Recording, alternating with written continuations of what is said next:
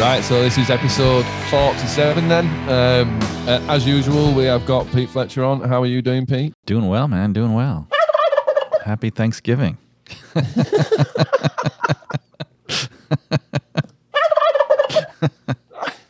Oh, you love your sound clips, mate. I mean, to be fair, um, so is it Thanksgiving then? Sorry, I am completely uh, unaware of, of, of, of such things. So you're going to be absolutely stuffing your face then? Dan, you've just been around Europe stuffing your face? Uh, Listen, I make it a habit of stuffing my face. Let's not let's not let's not kid anybody. so do I, mate. So do I. Uh, usually McDonald's, you know, I'm sure not the exquisite thing. I mean, this guy, honestly, this guy sends me like pictures on Twitter, like uh, private messages, and it's like this really posh brunch and shit. And I'm just looking at it thinking, like, oh, this guy really does not know me. Do you know what I mean? It's just like, oh, yeah, look at this. I'm like, there's a fucking Big Mac, mate. Uh, yeah, no, I know it's. I know you guys don't do Thanksgiving over there, but yeah, we're having uh, we're having our big feast this Thursday, which is today. You know, in terms of Nice. podcast world, and it, it reminded me of this uh, clip that I've that's been on YouTube forever. It's hilarious, and I think it uh, I think it's relevant to anyone whether you like Thanksgiving or not. But I'll set it up real quick. There's this. Uh, I would say dysfunctional family having a Thanksgiving dinner, and uh, you could tell that they don't get along, and uh, and then it just erupts with this one kid losing his mind, and uh, yeah, I think the rest is self-explanatory, but take a listen. I'm grateful for the food. I think it looks good. Walmart does a bang up job. I love it. It looks so good. And I'm grateful for video games, if we're being honest. And um, I'm grateful for uh, Halo came out recently, and I look up to the Master Chief. I, he's kind of my hero. Um, I love him. not that anyone would understand. And I'm grateful for mom for buying me a new Xbox One after my dick of a dad destroyed it. So you don't appreciate it? Threw her under the bus. You don't appreciate it? Oh, We sorry. both- Did I put you in the spot there? Did I What do you make you look embarrassed? What the hell are you doing? If you're not going to act right around here, be part of the family. You want to make a scene during Thanksgiving? yeah, really? I do. Because if you don't want to be Oh, part God. of the family, then get out. What are you You're not part of the family the way you act. Oh boy. I'm not part of the family. No. You don't act right, you're not part of the family. Oh my god. Turkey at me? don't blow up. Oh my lord. And you're filming? God, I'm so done. Yeah.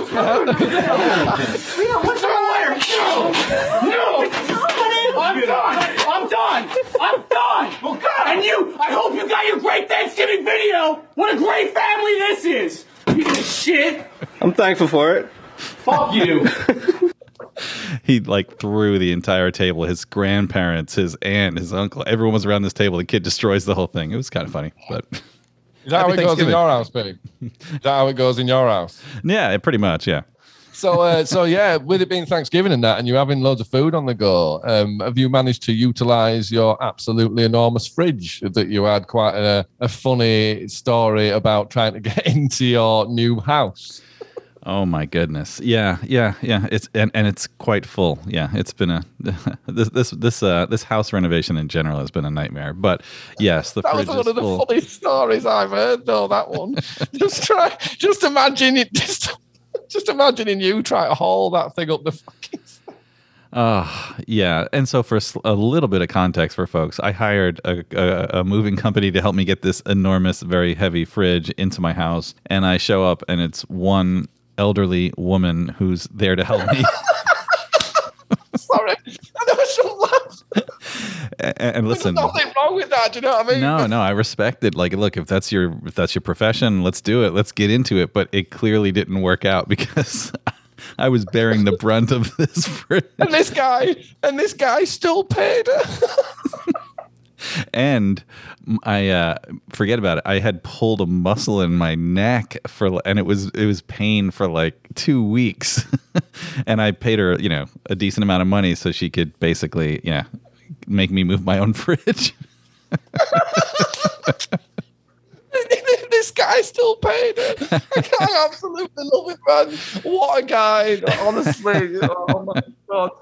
Oh, uh, but yeah, on like he um he said, "Have you got time for a Zoom call?" I'm like, "Yeah, man, yeah, yeah." And he get I get on the Zoom call with him, and his face, I'm like, "Fucking hell, this guy don't look quite too happy here." and then he goes on to tell me this fucking story. Oh, there is a. Oh, there is. Oh, I don't know if we can tell the other one, Pete, Which on the one would podcast. The one about the incident with the um the contractor and the toilet. No, no, that one's definitely not not a Thanksgiving story. I was not thankful for that. Neither was your wife. No, there was nothing to be grateful for that day. All right, let's let's let's not tell. We'll move on. story then. God. But there has been, oh god, there's been several of your like the escapades that you've Oh, yeah. got into. I'm Just like, oh my god, We could have a podcast just on the nightmare of this reno. Oh man, I still. I, it was. Oh no, we can't talk about it, can we? We can't talk about it. It's too funny. Right. Anyway. Anyway. Anyway. What is the point of this podcast? um. Well, I guess actually one thing that I was wanting to talk about, which I found interesting, that happened. Well, I say interesting, or you know, it certainly made me reflect. Anyway, but. Uh, someone quite close to me, comparatively recently, um, came to me and said, "Look, um, you know, my son is in a position with uh, you know a record label and stuff like that and all these kinds of promises of big things basically. And um yeah the, the the sort of main crux of the conversation was he was wanting to ask if i sort of had any advice in terms of because obviously son was quite young as well so and I found it a, diff- a slightly difficult position really because um well, yeah, because I mean, I mean, knowing what I know and having gone through what we did at such a young age, you know, when someone genuinely wants that kind of advice, look, you know, my son's in a situation where he's going to be going into this, or you know, record deals and all this stuff. Is there is there anything that you can say? And I'm like, yeah, tell him not to do it. Don't let him. Just tell him he's not allowed. Wow. Just say no, you're not doing that tough shit. Um, no, do you know? Do you know what I mean? And I, I, I just found it. I don't. Yeah, I, I've, obviously, I've made no bones about the fact that um, you know, we all of us found it difficult being so young. So I just found it uh, difficult to know exactly what to say to him. Really. Do you know what I mean? Without being perfectly honest and bursting people's bubbles. And do you know what? And there's another thing as well. I'm not applying that to this situation um, as such, but you know, it, some people don't want to hear the other side of the coin Oh no, when they're at not, the, yeah. when when they're at the point that they're at. Do you know what I mean? When they're at that point when it's like, oh man, this this stuff could be kicking off and everything. It's it's almost like what I'd call a bastard's trick to bring them to br- to try and bring them back down to earth at all. Do you know what I mean? yeah, yeah. because uh, you know all that the people at that point want to hear is well I, I sort of perceive anyway is oh yeah well you know just tell them this and that a couple of a couple of light-hearted things but you know when you especially when you're dealing with people who are under under 18 do you know what I mean Oh yeah. that's that's the point where you're like right well this is a safeguarding thing now do you know what I mean which is a, you know um when I did a little bit in care, when I worked in care for a little bit, obviously it's a huge word, um, and it is a huge word in general now, anyway. But you know, that's it's not something that I ever thought about, and I'd have been that person as well. I'd have been that person sat there at the young age. If someone tries to bring you back down to earth, you know what I hmm. mean? You'd be like, "Oh, fuck off." yeah, there's no way. You know, I listen. don't- yeah, that's it, man. I don't want to hear that crap because I mean, I suppose all you can really say is just be aware of the, you know, be aware of the pitfalls. Do you know what I mean? And good luck. Do you know, do you know without getting sort of really deep into it. Do you know? So it's and like you say, they're not going to listen anyway. And you get, you get, I don't know. It's like being drawn into that.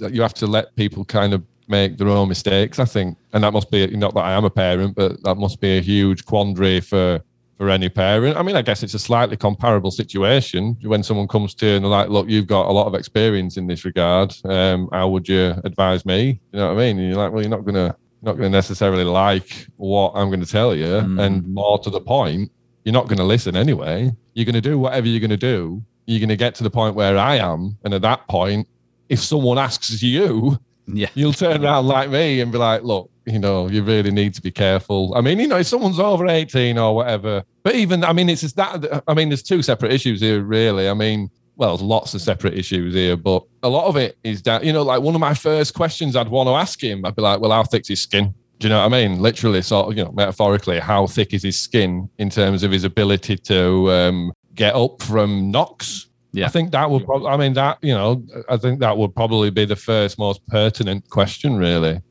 Um, because, you know, at that point, if someone turns around and, you know, says, oh, well, you know, nothing's ever going to derail someone like him, it- you know, it, then you'd be like, okay, well, I suppose at that point, you don't really have, you know, you, you say, well, as long as you're prepared for those sorts of things to happen. I don't know. I just, like I said, I just found it, um, I found it interesting what I wanted my response to be. Um, yeah, I bet that must have been really strange for you, because it's like it's so tricky in the sense that you, you know, ar- artists in general. It would be a horrible world if if every artist followed that logical advice of wow there are so many pitfalls there's depression Yeah. there's anxiety there's lack of sleep there's stress there's all these things so don't do it and then we wouldn't have all the beautiful music and all the great creative art that we Yeah. have. You know I, I would hate a world where the music didn't play and i didn't have that music.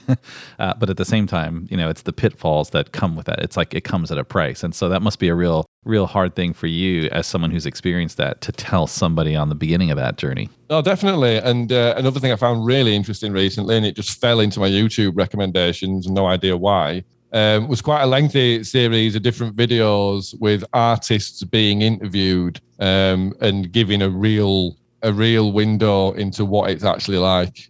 Do you know what I mean? Like big time artists turning around and going, "It's shit. I fuck, I fucking hate this job." I mean, I could even link them in the show notes these videos because it's it's quite eye opening. Do you know what I mean? Some huge, you know what I mean, where people are saying, "I wish that no one knew the fuck I was. I, I wish that I didn't have to get up on stage every night. I've been doing this for thirty five years, man. I don't want to fucking do it anymore." But yeah do you know what I mean? It, it destroys your marriages, it destroys your friendships, it destroys you, and, and that's and that's right. hmm Yeah, I was actually uh, when we talked about this, I, I started doing a little research, and I, I, I read a, a interesting article in the Rolling Stone, and it was talking about uh, a study that was done by the Music Industry Research Association, and they found that seventy three percent of uh, musicians have battled stress, anxiety, or depression, compared to twenty five percent of the general adult population. You know, so there's, and we all know the the names, right? There's so many people that have committed suicide, and they're on the top of their game. You know, Scott Weiland, Chris Cornell, Chester Bennington, even Kurt Cobain. I mean, so many people have, uh, you know,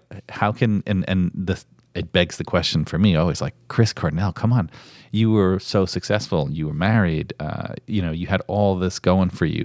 What exactly happened? You know, W- you know, and it just it, it's obvious that it's not it's not always what it's cracked up to be, is it? There's always more to the story. Uh, without doubt, yeah, absolutely, without doubt. Yeah, they even said that the big part of it is like the road. You know, the, the, living life on the road.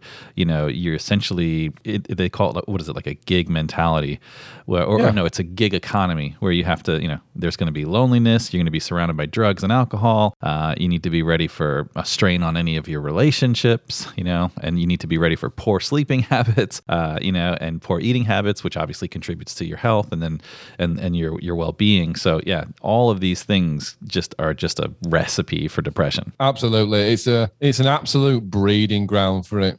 Um, and you know, as you say, it's you know what did you say the stat was twenty three percent of the sort of general public, which you know it's quite a it's quite a rise, isn't it? It's not just a few percent, but yeah, I mean, it, it's not just touring that is a breeding ground for depression and those things. Um, that's certainly a huge part of it. It's it's the stress and the pressure, and I know the stress and pressure in everyday life. But I think that I think something that I've mentioned before, and something that's quite important, is just how much you're allowed to get away with. Um, what you know, when you to put it bluntly, when you're in a band, when you and especially when you're in a band that's got some traction. Uh, and I know we touched on it quite a bit in the Craig episode. Um, Yep. but I, you know, I think it's such a, I think it's, it's such a valid point and one of the the key things, and it comes down to, it it, it comes down to safeguarding. Do you know what I mean? It's another thing where it comes down to safeguarding. Uh, it's yeah, it's one of the only occupations where you can get away with it because any other environment you're going to get pulled up for it. Do you know what I mean? Because let's face it, when you're when you're in a, a, a nor- let's call it a normal job, um, your behaviour is scrutinised a lot more. Do you know what I mean? I, th- I think anyway. I mean, correct me if I'm wrong. I don't know, but it, it- it's like that's not acceptable out of the office. Whereas, you know, it's it's. I mean, don't get me wrong, there are lines, obviously, but for the most part, anyway, it's difficult that if you know, especially if you've got a mental illness, and that's the crucial thing here. I think if you if you're anyone who's suffering with a mental illness, then it's um it's just a recipe for disaster to be in that situation. And I guess again, coming back to the conversation I was having with the gentleman in question, that would all be encompassed by how thick is his skin. Yeah. Because for me, in that would be would be you know the you know how well his is he able to deal with with stress and things like that because it's one thing i really noticed about myself is the fact that ultimately I don't think i was ever really i've ever really been cut out for for this do you know what i mean like you say pete uh, you talk about learning how to live on the road and don't get me wrong i did learn how to live on the road we all did but it wasn't a it was never a, a healthy it was just coping yeah. you know what i mean So you being the older, wiser Adam, what would you say to 16 year old Adam, you know, wanting to start this journey? What, what, what advice would you give him? Well, I, that I have no idea, and I think that's what hamstrung me trying to offer much uh, advice to the in that conversation that I was having because I don't think there's anything you can say. And I've, I spoke about it with my mum a lot, and it might be interesting at some point to get her on the podcast and talk about it because um, you know she speaks uh, very articulately about things like this herself. And my mum and dad found it very hard, uh, and I'm sure you know the other lads' parents did as well. But you know they were they were very much like, well, what were we supposed to do? Because we we looked at the situation and thought, hmm, do you know what I mean? It, it sounds like, you know, doesn't sound like the best environment or whatever. Mhm. Um, but you, there's no way they'd have been able to stop me. Do you know what Yeah. I mean? And I'd have bloody resented them and all that sort of stuff. I mean, it'd have been because we were picked up in inverted commas at such a young age. Obviously, they were they had such they had a, a well they had more responsibility. Do you know what I mean? Whereas if we were picked up straight at 18, uh, obviously, I mean, obviously we signed the deals at 18 and stuff, but in terms of the management deal and the, the, the ball starting rolling and that, um, you know, they were anxious for a long time about how that kind of lifestyle would affect me. Do you know what I mean? Um, but yeah, I, I think I wasn't interested in that at the time. Mhm. And I suppose it comes down to you've got to let people make their own mistake. I mean, it's a it's a it's a it's a gamble, isn't it? Really, a, it's um well, is it a risk? I think yeah, I think it's a risk. I think there's I think it's a risk. I mean, you've just said there's 73 or 75 percent or whatever people suffer from these things. Of course, it's a risk. Someone says, "Shall I let my kid get involved in this?" Do you know what I mean? You'd be like, "Well, yes, but it's a risk." But the other side of the coin is, you know, if they, but then it's difficult because you're like, well, they might make it massive and it might work out great for them.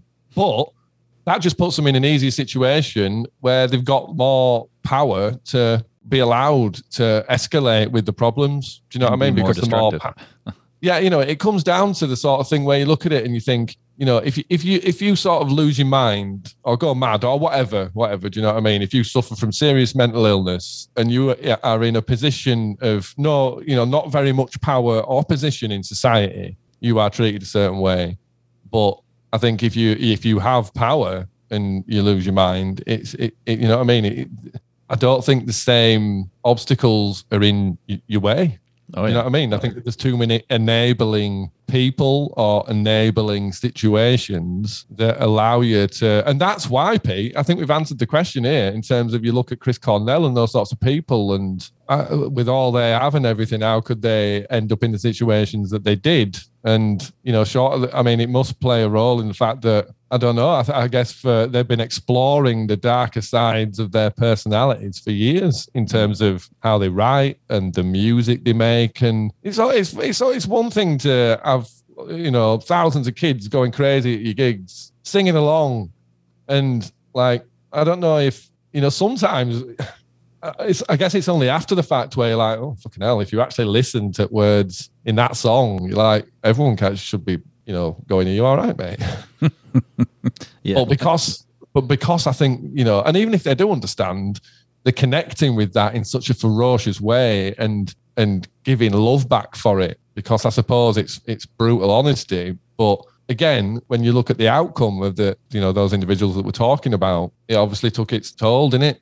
I mean, it's it's difficult in it because I, I, I personally find it, and not not that I'm saying we've just done this, but I personally find it a bit strange to sort of think, or to hear anyone sort of say, well, you know, he had everything. Why, why would he want to do that? But it's like, you know, you can have everything in reality, you can have everything in your life, but nothing in your head at the same Mm. time. Do you know what I mean? And when I say that, I mean nothing that makes you feel like you still want to be here. Yeah, I, I, don't do know. believe that no matter what your profession is, there's a, a lot of things in life that we all need. You know, we, obviously, sleep is a huge one. Healthy, you know, good sleep, good, you know, a, a healthy mind. You know, healthy eating. You know, Yeah. you know, can attribute to to healthy habits. You know, like you eat all your cheeseburgers makes you healthy.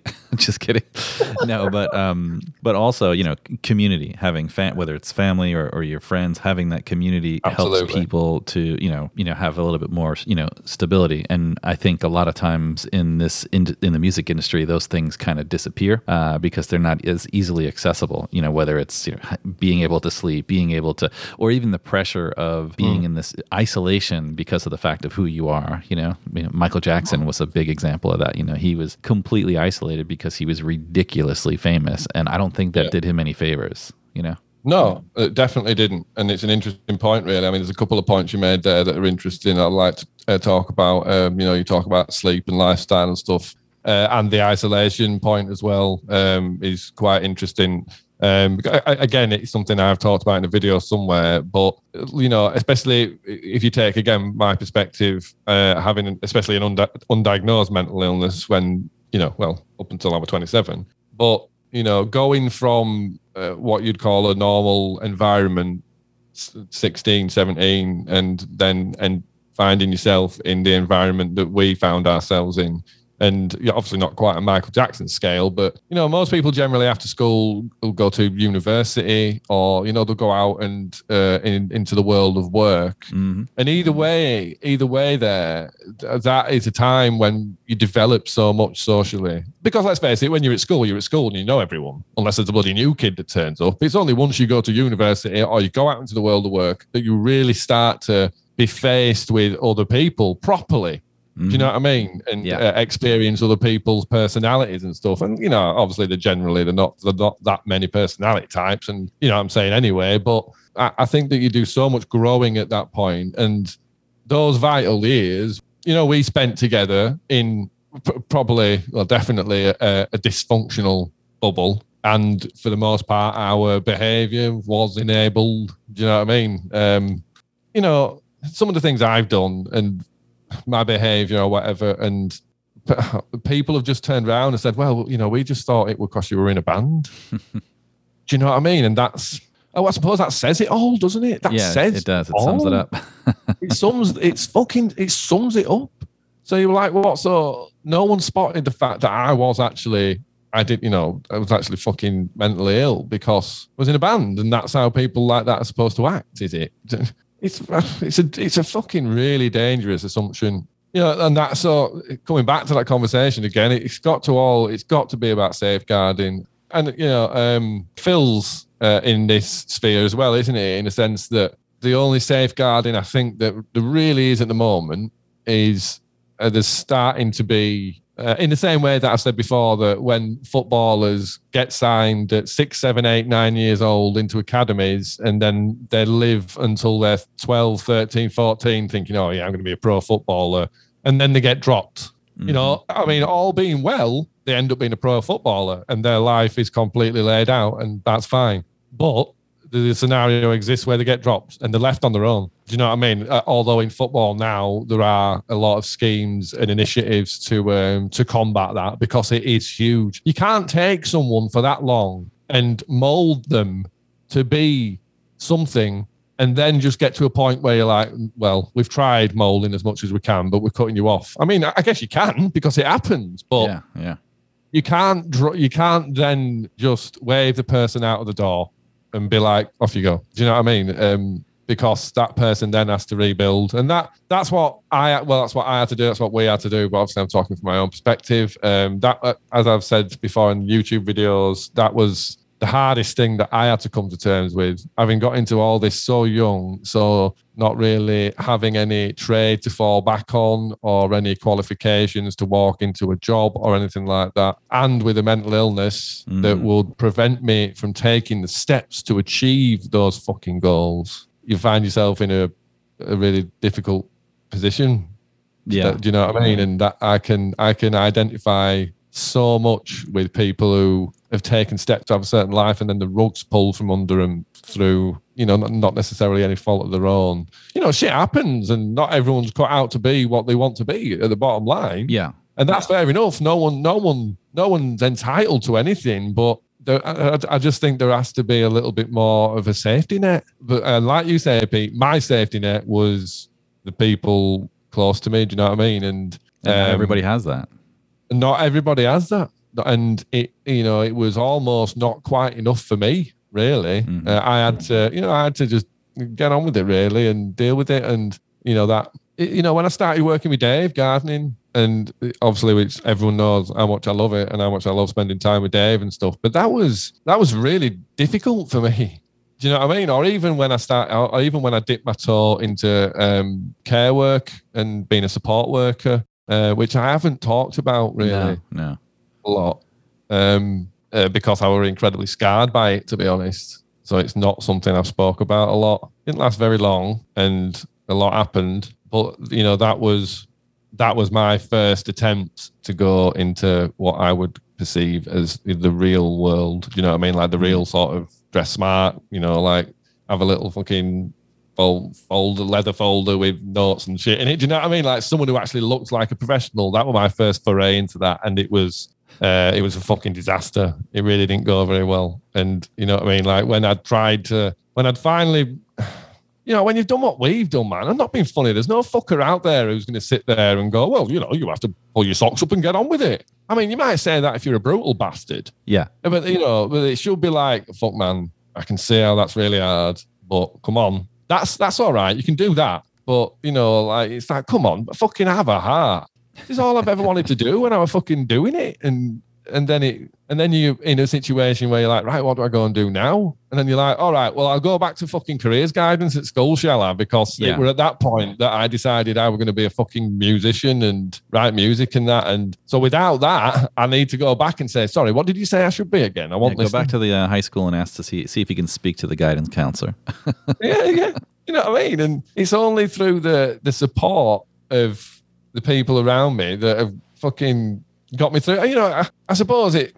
What I'm basically saying is, I it, that was scarring anyway. But then, obviously, working gardening with Dave, that was my sort of second foray. But that, I mean, that just suited me so much better because of my personality and the sort of nature of that job. Do you know what I mean? It's it's in no you know it's in no way as officious and red tapey as working in Yeah, in any kind of care environment. Obviously, do you know what I mean? I was there was, so much red tape. Oh, you know, obviously um, there should be, but yeah, gardening with my mate that- that's much more free flowing. But that's where I found my sense, you know, a new sense of at least identity and purpose because losing the band as well, it- it's losing your identity and it's coming back from that and feeling part of something. Again, things that I've talked about very often. Yeah.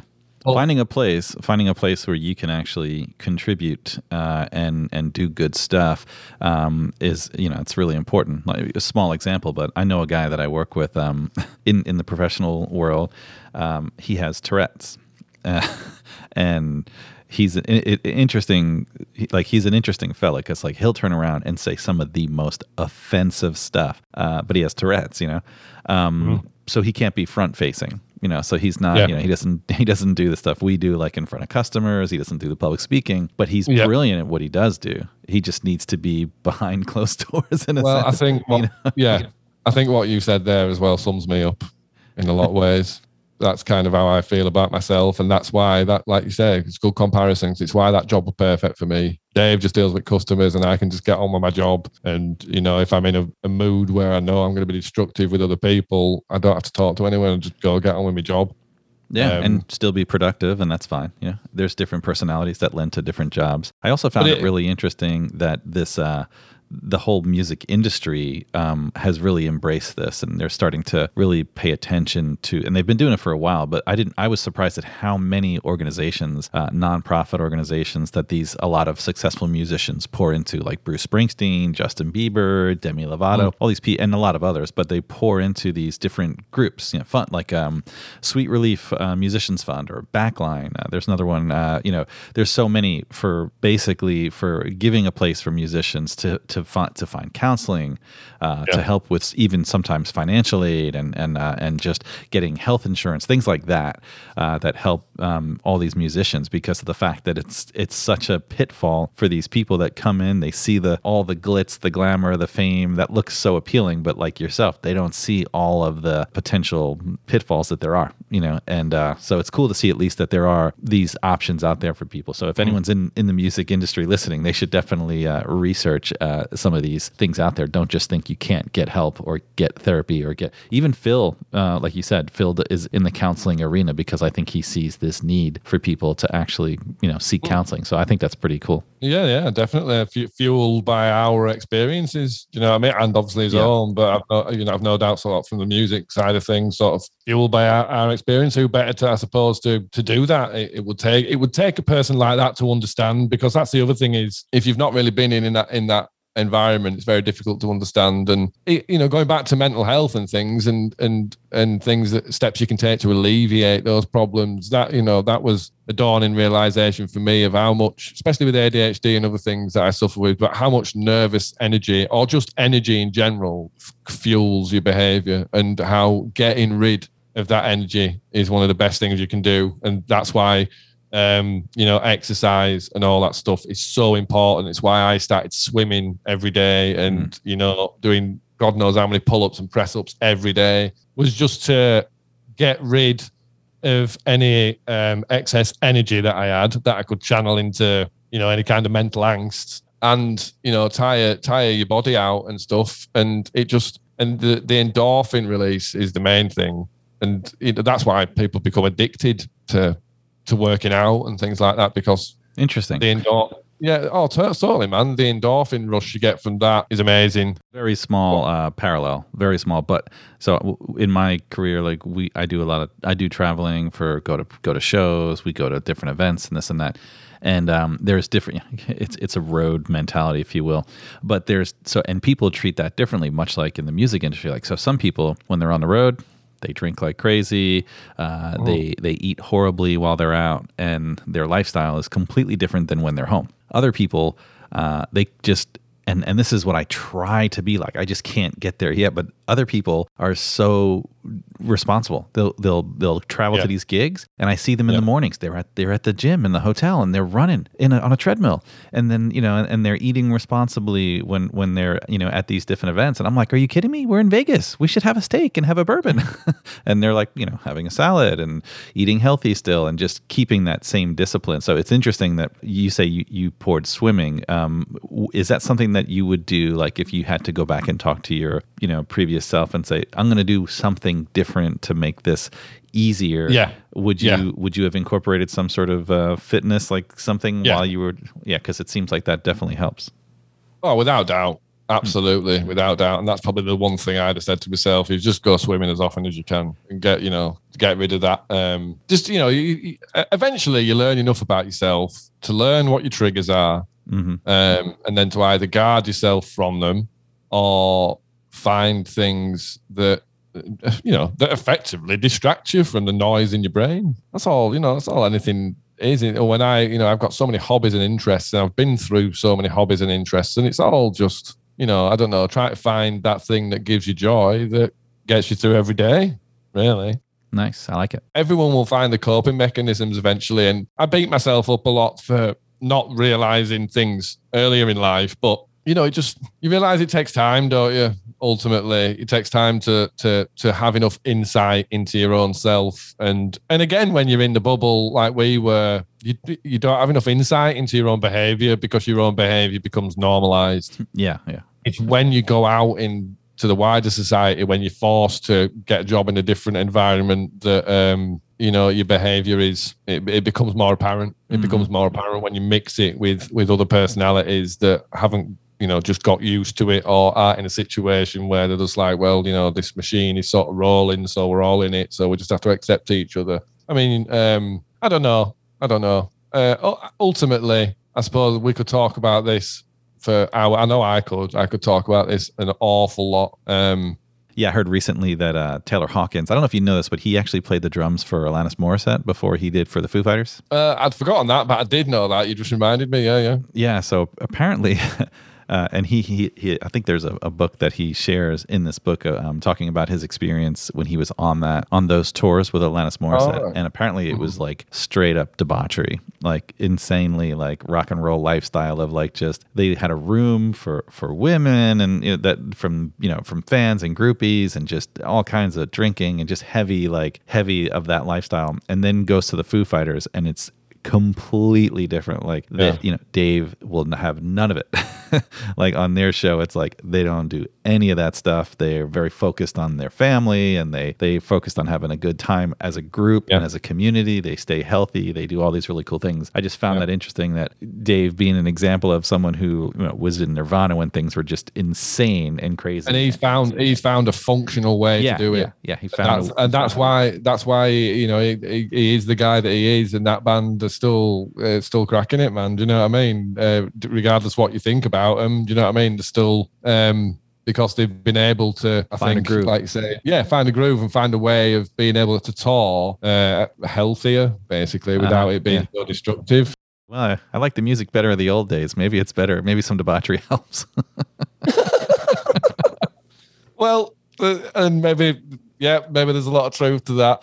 Um, but I suppose it's finding a balance ultimately, isn't it? And I guess it, that's the advice that I would give the guy, um, you know, talking about his son is I would be like, you've, you've got to find a balance, whatever happens. Yeah. You've got to find a balance, everything in moderation, and yeah, crack on. So, yeah, um, I think that's been a really interesting conversation. And as I said, I could talk a lot about this sort of stuff, and it'd be interesting to, you know, to to have other people on to speak about these sorts of things. But yeah, so that's been episode forty-seven, I think, losing count again. But yeah, um, thank you very much for listening, and thank you to the prom king as usual.